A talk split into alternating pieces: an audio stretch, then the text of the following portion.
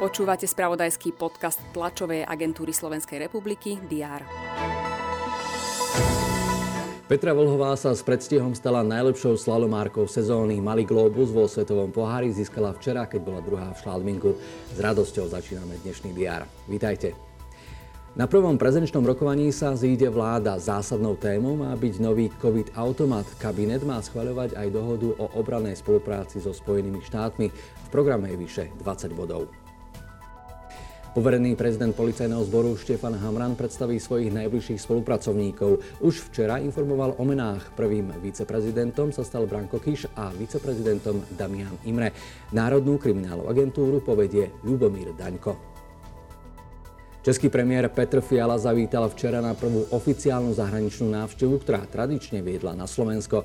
Dnes má ďalší veľký deň. V parlamente sa bude uchádzať jeho vláda o dôveru a odobrenie programového vyhlásenia, ktoré Fiala predstavil v piatok 7. januára.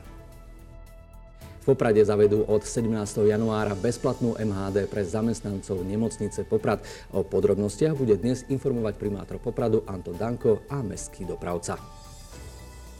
V Estonskom Talíne sa začínajú majstrovstvá Európy v krasokorčuľovaní. Slovensko bude mať zastúpenie v kategórii mužov a žien a tiež medzi tanečnými pármi. Streda bude opäť mrazivá, na väčšine územia budú aj počas dňa mínusové teploty. Tak verím, že vás zahrajú dobré správy. Tie aktuálne máte od TASR na portáloch Teraz.sk a TASR Pekný deň.